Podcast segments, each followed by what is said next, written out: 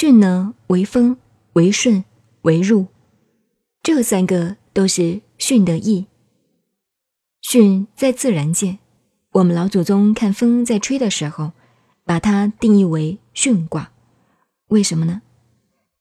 这个巽呢，在出爻的时候是阴，外面两个阳爻压它，出爻为阴，第一个女儿，所以巽卦代表长女。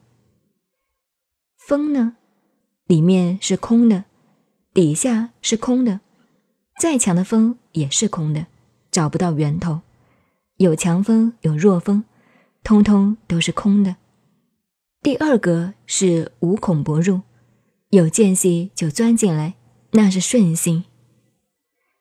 什么时候需要风呢？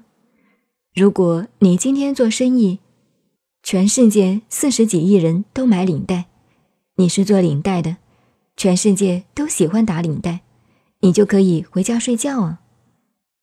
巽为风，所以过去老祖宗看到巽的象的时候，就想：我如果让风吹到我的国家里面每一个角落，我们所有的政令、政策、力量要能够到达每一个老百姓，叫做风的信。风的信就是顺。当你去做老百姓想要的东西，他们才会接受吗？作为一个君王，要民之所好而好之，民之所恶而恶之。百姓喜欢什么，你也要跟着去喜欢什么；百姓讨厌什么，你也要跟着去讨厌什么。什么不可以说？我们要发扬高雅文化，然后过年让老百姓去听歌剧哦，那是你喜欢的。你不能要求百姓喜欢，这是错误的地方，不可以。如果你学了谢词，就不会有这种错误了。